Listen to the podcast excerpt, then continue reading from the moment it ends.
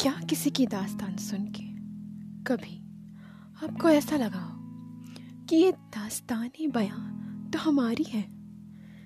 कहानियाँ कुछ ऐसी जहाँ आप खुद को पालें तो सुनते रहिए telling tales with me Madhavi, जहाँ बोली मेरी होगी पर जज्बात आपकी। कुछ ऐसी कहानियाँ जो आम हो के भी बेहद खास है।